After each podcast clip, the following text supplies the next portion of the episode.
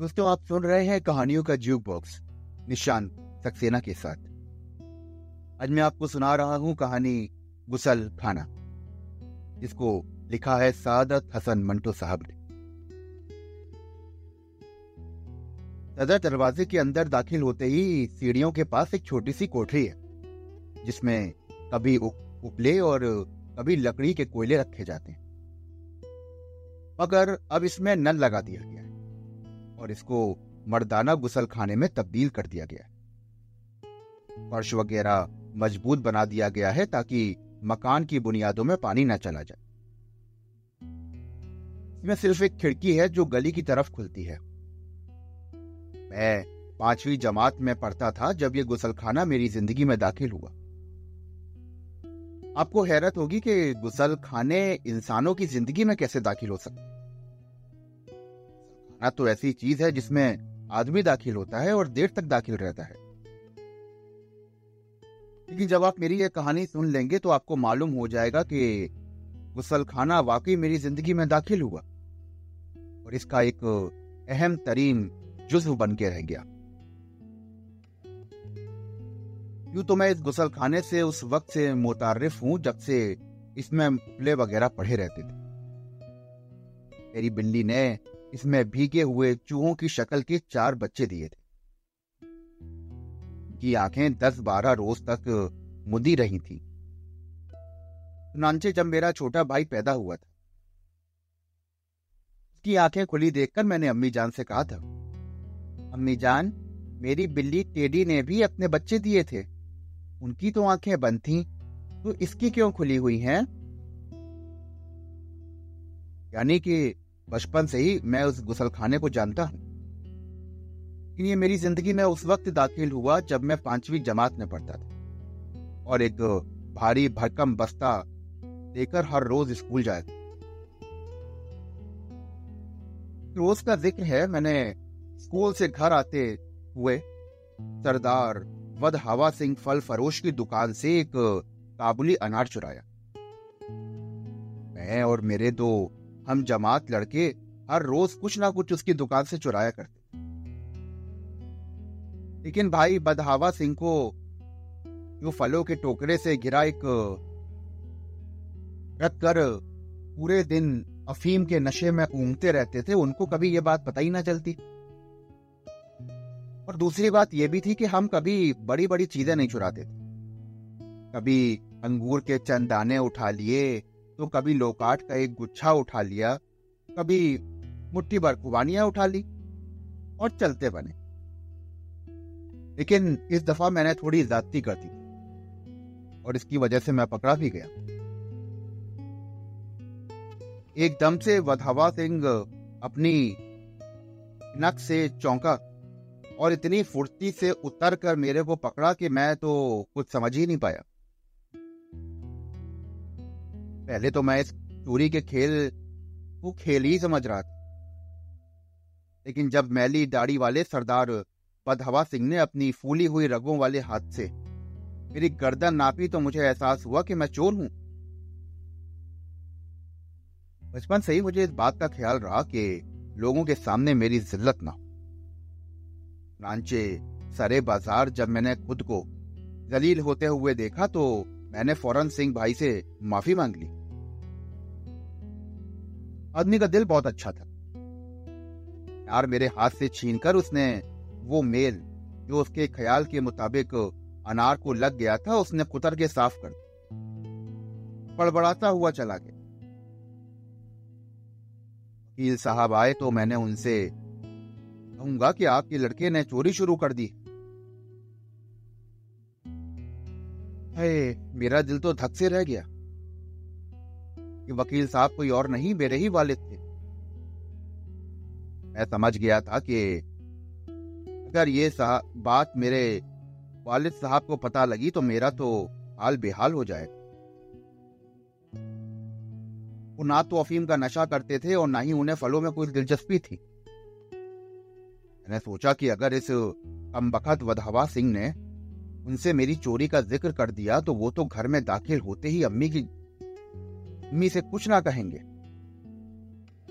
बल्कि एक हरी संटी लेके मेरे ऊपर चढ़ जाएँगे। और अम्मी जान से कहेंगे कि देख रही हैं, अरे आपका लड़का अब चोर हो गया है। नार उठा के भाग रहा था ताकि कसम मैं तो शर्म से पानी पानी हो गया।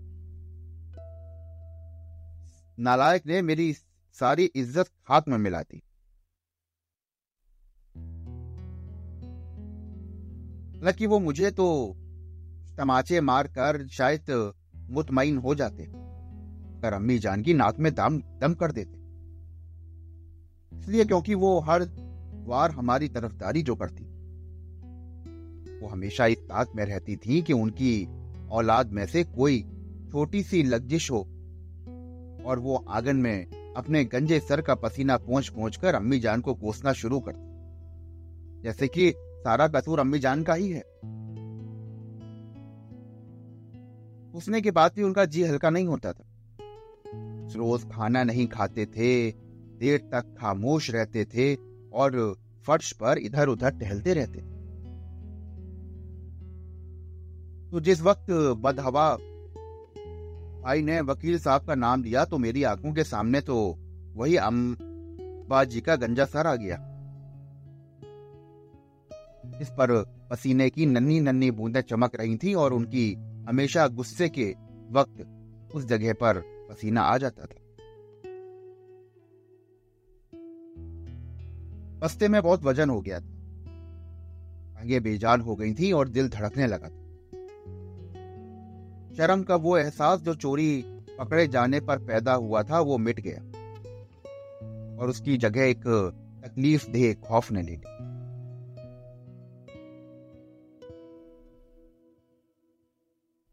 सख्त परेशानी के आलम में मैं घर पहुँचा तो गुसल खाने के पास ठहर कर देखा कि अगर इस कमबकत फल फरोश ने सचमुच अम्मा जी से, अब्बा जी से कुछ कह दिया तो आफत ही आ जाएगी।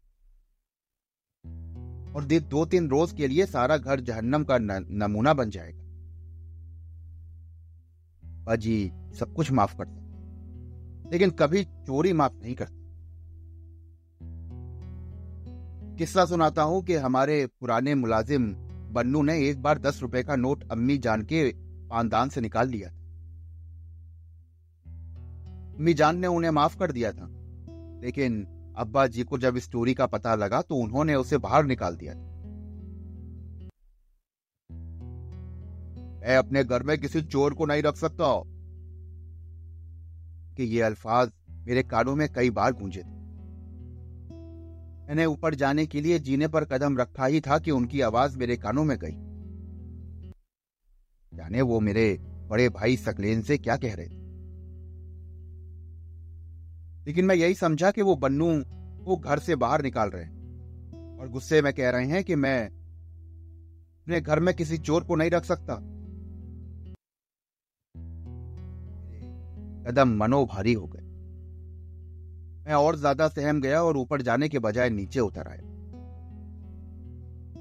खुदा मालूम जी में आई कि गुसलखाने के अंदर जाकर मैंने सिदा के दिल से दुआ मांगी कि अब्बा जी को मेरी चोरी का इल्म ना हो।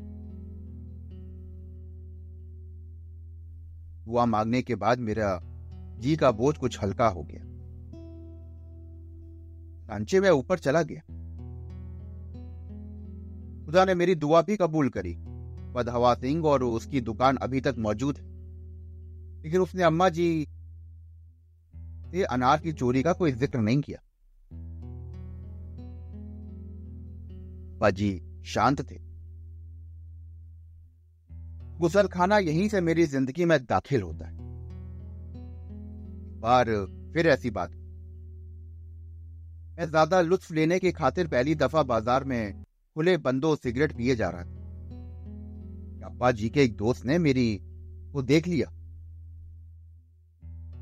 उन्होंने सिगरेट मेरे हाथ से छीनकर गुस्से में एक तरफ़ फेंका और कहा कि अब तुम आवारा हो गए हो। बड़ों का शर्म हो लिहाज अब तुम्हारी आँखों में नहीं रहा क्या? अदा साहब से कहकर तुम्हारी अच्छी तरह से गोश माली कराऊँगा। अरे जनाब, क्या बता की चोरी के मुकाबले में खुले बंदो सिगरेट पीना ज़्यादा खतरनाक। ख्वाजा साहब की जी सिगरेट पीते थे, लेकिन अपनी औलाद को वो ये करते हुए देख ले, उन्हें कतई बर्दाश्त नहीं था। मुझे याद है कि एक रोज मेरे बड़े भाई की जेब में से उन्होंने सिगरेट की डिबिया देखी थी, पर उन्होंने एक थप्पड़ लगाकर फैसल लाकून लहजे में ये अल्फाज कहे थे अगर मैंने तुम्हारी जेब में फिर से सिगरेट की डिबिया देखी तो समझ लेना, उस रोज घर से बाहर निकाल दूँगा। बच गए। लेन समझ गया। नानचे वो हर रोज सिर्फ़ एक सिगरेट लाता था और पैखाने में जाकर पिया करता था। मैं सकलेन से तीन बरस छोटा हूँ। ज़ाहिर है कि मेरा सिगरेट पीना और वो भी खुले बाज़ार में अप्पा जी बर्दाश्त ना करते। सकलेन को तो उन्होंने सिर्फ़ धमकी दी थी, मगर मुझे तो यकीनन वो घर से बाहर निकाल देते। मैं दाखिल होने के बाद मैंने वही घर में दाखिल होने से पहले मैं फिर गुसल खाने की ओर रुक करके के अंदर दाखिल हुआ। और वहाँ बैठ के मैंने फिर सिदा के दिल से दुआ मांगी। ये खुदा अब्बा जी को मेरे सिगरेट पीने का इल्म ना हो। दुआ मांगने के बाद फिर से मेरे दिल का बोझ हल्का हो गया और मैं ऊपर पहुँच गया। तो आप कहेंगे कि खास तौर पर गुसल खाने में दाखिल होकर ही मैं दुआ क्यों माँगता था? दुआ तो कहीं भी मांगी जाती है। दुरुस्त है। लेकिन मुसीबत यह है कि मैं दिल में अगर कोई बात सोचूं तो इसके साथ ही बहुत सी गैर ज़रूरी बातें भी खुद ब खुद आ जाती हैं। जब मैंने घर लौटते हुए रास्ते में दुआ मांगी थी तो मेरे दिल में कई ऊट पटांग बातें भी आई थी। तो दुआ और ये बातें गलत मलत होकर एक बेरख्त इबारत बन गई। लामिया, मैंने सिगरेट, बेड़ा गरक, अगर किसी ने देख लिया तो क्या होगा? कहीं सकलेन मेरी डिबिया लेके ना उड़ चले। अल्लाह मियाँ, मेरे कुछ समझ में नहीं आता। ना जाने कितनी तमाम बातें मेरे जहन में आ गई थी। तो मैं दिल ही दिल में खामोश दुआ मांगू तो यही गड़बड़ हो जाती यही वजह है कि मुझे गुस्सा खाने के अंदर जाना पड़ता था। दरवाज़ा बंद करके मैं वहाँ अपने ख्यालात को आवारा नहीं होने देता था। पहली छत की तरफ़ निगाहें उठाए और सांस रोककर हल्के हल्के दुआ गुनगुनाना शुरू करती और जनाब, एक अजीब बात और थी। कि जो दुआ मैंने इस गलीज गुसल खाने में मांगी वो कबूल हुई। हाँ, सिगरेट पूने पीने के मुतलिक भी वो कुछ ना जान सके। ये कि उनका दोस्त उस रोज शाम को कलकत्ते चला गया और जहाँ उसने मुस्तकिल रिहायश इख्तियार कर ली। गुसल खाने से मेरा एदिकात और भी पुख्ता हो गया जब मैंने दसवीं जमात का इम्तिहान देने के दौरान एक दुआ मांगी और वो कबूल हुई। ये उस किस्से से भी थोड़ा सा आपको रूबरू कराता ज्योमेट्री का पर्चा था। मैंने गुसल खाने में जाकर तमाम परा पोजिशने किताब से फाड़कर अपने पास रख ली और दुआ मांगी कि किसी महीन की नज़र ना पड़े। मैं अपना काम इतमान से चुनाचे यही हुआ। मैंने फाड़े हुए औराक निकालकर कागजों के नीचे डेस्क पर रख दिया और इत्मीनान से बैठकर नकल करता रहा। एक बार नहीं, पच्चीसवीं बार मैंने गुसल खाने में हालत की नजाकत महसूस करके दुआ मांगी। भी कबूल हुई। मेरे बड़े भाई सकलेन को इस बात का इल्म था, मगर वो इसे फुल एतिकादी समझता था। भाई कुछ भी हो। मेरा तजुर्बा यही कहता था कि इस गुसल खाने में मांगी गई दुआ कभी खाली नहीं जाती। मैंने कई और भी जगह दुआएँ मांग के देखी, लेकिन उसमें से एक भी कबूल नहीं। अब इसके पीछे क्या कारण है वो मुझे भी नहीं पता। चंद बरसों पीछे एक दिलचस्प वाक्य आपको और सुनाता मेरे चचा जान की शादी थी। आप सिंगापुर से इस गरज के लिए आए थे, क्योंकि इनका और हमारा घर बिल्कुल एक साथ है तो जितनी रौनक उनके मकान में थी, उतनी हमारे में भी थी। बल्कि उनमें से कुछ लड़की वाले हमारे घर आ गए आधी आधी रात ढोलक के गीत बजाए जाते। मेहंदी और खुदा मालूम क्या क्या और वहीं पे बच्चों की चीख पुकार अल्हड़ लड़कियों की नई गुरगाबियाँ ऊट पटांग खेल और भगवान जाने क्या क्या जब इस किस्म की खुशगवार अफरा तफरी फैली हो तो लड़कियों को छेड़ने का बड़ा लुत्फ आता है। बल्कि यूँ कहिए जनाब कि शादी ब्याह के ऐसे हंगामों पर ही लड़कियों को छेड़ने का मौका मिलता हमारे दौर के रिश्तेदार शाल बाफ उनकी लड़की मुझे बहुत पसंद करती। थी से पहले तीन चार मरतबा हमारे यहाँ आ चुकी थी। पर उसको देखकर मुझे यह महसूस होता था कि वो एक रुकी हुई हँसी है। मैं अपने माफ़ी उस जमीर को अच्छी तरह से बयान नहीं कर सकता उसका सारा वजूद खिलखिलाकर हंस उठता अगर उसको जरा सा छेड़ दिया जाता। बिल्कुल जरा सा, यानी कि अगर उसको सिर्फ़ छू भर भी लिया जाता तो मुमकिन है कि वो हँसी का फव्वारा बन जाता खुदा का करना कुछ ऐसा हुआ कि सीढ़ियों की बत्ती खराब हो गई। बल्ब फ्यूज हुआ या क्या हुआ? बहरहाल जो भी हुआ अच्छा हो कि वो बार बार कहीं नीचे जाती थी और ऊपर जाती थी। मैं गुसल खाने के पास अंधेरे में एक तरफ़ खड़ा हो गया। ऊपर जाती या नीचे जाती? उसकी मुठभेड़ मुझसे ज़रूर। और मैं अंधेरे में उससे फ़ायदा उठाकर अपना काम कर जाता। माकूल थी। चुनाचे में कुछ देर दम साधे मुंतजर रहा और इस दौरान मैं अपनी आँखों को तारीकी का आदि बनाता किसी के नीचे उतरने की आवाज़ आई, खट खट खट। तैयार हो गया। ये अब्बा जी मैंने पूछा कि, कौन है? कहा जी, अब्बास।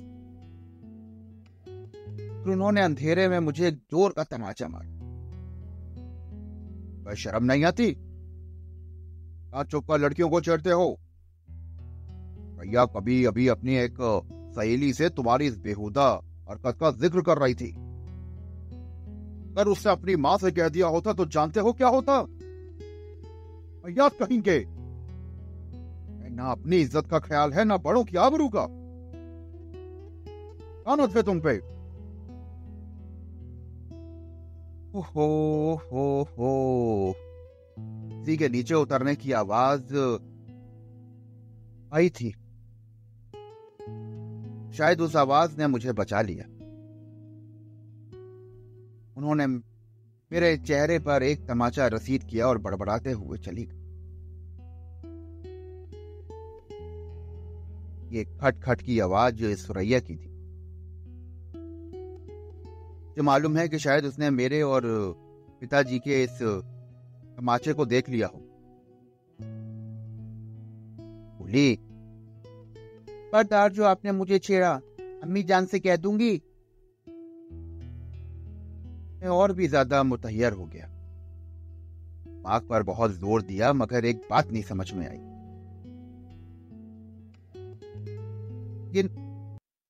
जिन्हें मैं गुसल खाने का दरवाज़ा चरचराहट के साथ खुला और सकलेन बाहर निकला, मैं उससे पूछा कि तुम यहाँ क्या कर रहे थे?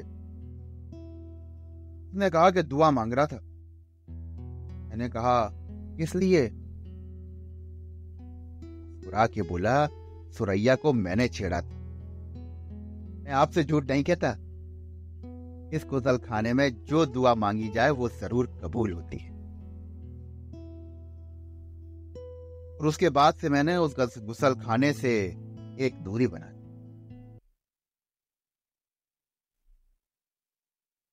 दोस्तों, अभी आप सुन रहे थे मेरे साथ सादत हसन मंटो साहब की लिखी कहानी गुसल खाना आशा करता हूँ कि आपको यह कहानी बड़ी मज़ेदार लगी हो। आपको कहानियाँ सुनने का शौक है और आप ऐसी और भी कहानियाँ सुनना चाहते हैं, मेरे साथ जुड़े रहिए। चैनल को फॉलो करिए और स्टार रेटिंग देना बिल्कुल मत ये डिस्क्रिप्शन बॉक्स में एक इंस्टा आईडी दी हुई है, वहाँ पर मुझे आप ज़रूर बताएँ कि आपको ये कहानियाँ कैसी लग रही हैं। और अगर आप चाहते हैं कोई ऐसी कहानी जो आप सुनना चाहते हो उसका नाम मुझे इंस्टाग्राम पे लिख के भेज दीजिए। फिर मिलूँगा आपसे अगली कहानी के साथ। शुक्रिया।